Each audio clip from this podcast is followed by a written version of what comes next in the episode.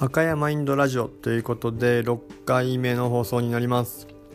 何度か放送するにつれて、いろんな方からですねご意見いただいて聞いていただけていることを本当にありがたく思っております。ありがとうございます。先日ですね少し想定外理論ってことについて触れたんですけども、まさしく昨日今日と立て続けに、想定外な出来事があったのでそれについて共有しつつ、どのようにそういった状況を私自身が捉えているのかっていうのを今日の具体例をもって共有できればなというふうに思います。私が考える、想定外想定の範囲内っていう境界線は大きく感情を揺さぶられたり予定外に時間を、かかってしまったりと、要はスケジュールが変わってしまうということについて想定外というふうに設定しています。そもそもこういうふうに考え始めたきっかけが選手のサポートで試合に行ったりしていると基本的には想定外の出来事っていうのがあると、試合への、ピーキングにおいて非常に影響を及ぼしてしまいます。例えば予定外にアップの会場が、狭いとか遠いとかあるいは寒いとか選手のコンディションについてもそうです。事前に分かっていればいいんですけども試合が近づいてきてどこかが痛いとかそれがどんなことでも、想定できて、迅速に対応できる準備をしていないと最高のサポート最高の結果っていうのが、導き出すことができたいなっていうのが私自身考えていてそれを試合の時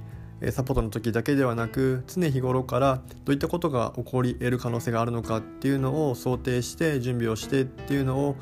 面白おかしくですね考えながらやっております。でそういうふうに想定外の出来事っていうのが何を意味するのかっていうのを日々送っているとだんだん想定外のことは減ってくるんですけども昨今こういった向上性もあり、最近はさまざまな想定外が日々楽しませてもらっているんですけども昨日ですね、4月9日実は4月9日私の38回目の誕生日でですね、また1年年を重ねることができて僕自身は120歳ぐらいまで生きてですね慢性障害をゼロにするっていうふうに人生の志立ててるんですけれども慢性障害がゼロになったというその定義はスポーツ外傷障害の教科書からですね慢性障害についてこういうふうに直したらいいですよっていうような項目がなくなっていることですね。そういうことがあるという前提が概念としてなければ慢性障害っていうのは本当の意味でなくなったというふうに言えるのかなと。スポーツ外傷障害の教科書で歴史のコーナーでですね1990年代2000年代初頭はスポーツをして慢性的な痛み怪我で困っている人がいたらしいっていうような、書籍がたくさん並んでいる、本を枕元にですね、あのようにいけたらいいかなというのが私の人生の志として考えています。なので38歳まだ3分の1もですね過ごしていないのでまだまだ、絶賛、成長中ということで、最近若返ったというふうに言われることも増えてきているので想定外のストレスが減るとやっぱり活性酸素、が出にくくなってきていいのかなと参加しにくくなる方がいいというふうによく言われるんですけれどもちょっと話がそれすぎたので戻します。昨日、1個だけ想定外があったんですけれども自転車で、施設ですね高松にあるリベレボディという施設を運営してるんですけれども施設に行こうと思ったら途中で、片側1車線ぐらいの道路で急にカランコロンカランっていう音がしてあれなんだと思って後ろを見るとですね自転車につけている、鍵を入れている、ちっちゃいポシェットみたいなのが急に外れて道端に転がってでそれをちょっと取りに戻って行ってということがあったんですけど幸い道路の方に転がるんじゃなくて歩道の方に転がったので本当に良かったなと思いつつこんなことなかなかないのでこれどういう意味なのかなと思って、そういう時にですね、そこには鍵が入っていたので、鍵が落ちるっていうのを僕の中でちょっとこう念押ししながら、メモにも残しながら過ごしてたんですけれども、昨日はそれ以上の想定外はなく楽しい、誕生日をですね過ごさせてもらったんですけれども、今日、同じように施設に自転車で行って、ちょっと寄り道するところがあって帰ってくるとですね、家に入ろうと思うと家の鍵がなかったんですね。自転車の鍵と家の鍵、家の鍵には車の鍵もつながってるんですけどもは別々になっていて、車はもちろんキーがないと走らないんですけども、家の鍵と車のキーが、なくても自転車は走るので、なので、要は帰ってくるまで気づかなかったと。で帰ってきてから施設に忘れたことを思い出して一回また施設に戻ってまた帰ってくると。でしかも今日は朝にも行って夕方にも行ってっていうことなので、通常でも2往復だったんですけども、3往復するという1日でした。ちなみに片道は15分弱なので大した時間的なロスではないんですけれども、これはどういう意味なのかなと思いながら取りに帰って、また引き返してくるときに、高校生と2人ほど道端で会ったんですね。それはサポートしている高校のサッカー部の選手たちで、香川県では、来週からまたしばらくが休校になって部活動もできないということで、先週の火曜日、今週の火曜日には久しぶりにトレーニングを1年生も交えて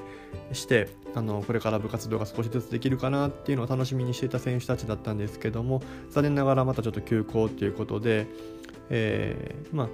自宅でできることをやっていかないといけないんですけど、この鍵を取りに帰ったおかげで、3年生のキャプテンと道端で会うことができて、で今日先生にどういうふうに言われたかということを確認しつつ、休みの、期間中家で、どういうことをしていくのか、しかも入学したばっかりの1年生とコミュニケーションまだ取りきれていないので、どういうふうに伝えていくのかっていうのが大変だけど頑張らないとねっていう会話をすることができました。でその瞬間に彼とこういう風に会うタイミングを作るために鍵を忘れたのかなと前向きに捉えることができたんですけども、これがただ、忘れ物をして余計に時間がかかって労力もかかってイライラしてたのでは前向きに捉えられないんですけど、僕自身何か余計な、スケジュール変更とか感情を揺さぶることっていうのがあったら、これは何かの、メッセージだっていうふうに、全てのことに対して捉えて取り組むようにしていると、その次に起きる出来事っていうのがまた自分のためにポジティブに捉えられたりっていう好循環になってきています。で最初の、方でもお伝えしたんですけれども、実際に例えば海外の試合にサポートしに行ったりとか、初めての土地に行くと大なり小なり想定外というのはあります。そういった時にそれを嫌だなと捉えるか、ポジティブに捉えるかっていうのは、選手が試合でいいパフォーマンスを発揮する上で非常に大事な条件になってきますので、ぜひ、皆さんも日々何か例えばイライラしたりとか、余計に時間取られてしまったりとか、忘れ物をしたりとかっていうことがあった時に、これが何を意味しているのかなっていうのを、振り返りながら日々行動をとっていただくと、いろいろ面白い気づきがあるかなというふうに思います。なので私はちょっとまだしばらく当面はですね、鍵をなくさないようにするということを、肝に銘じてですね行動していけたらなというふうに思います。今日も最後までお聞きいただきありがとうございます。こういった、想定外理論の話とか、私自身の、心身の成長記録っていうのを、シェアしているオンラインサロンがありますので、今日はそのオンラインサロンの入会ページについても説明のところに貼っておこうと思いますので、よかったら覗いてみてください。ではまた放送次回お待ちください。お聞きいただきありがとうございます。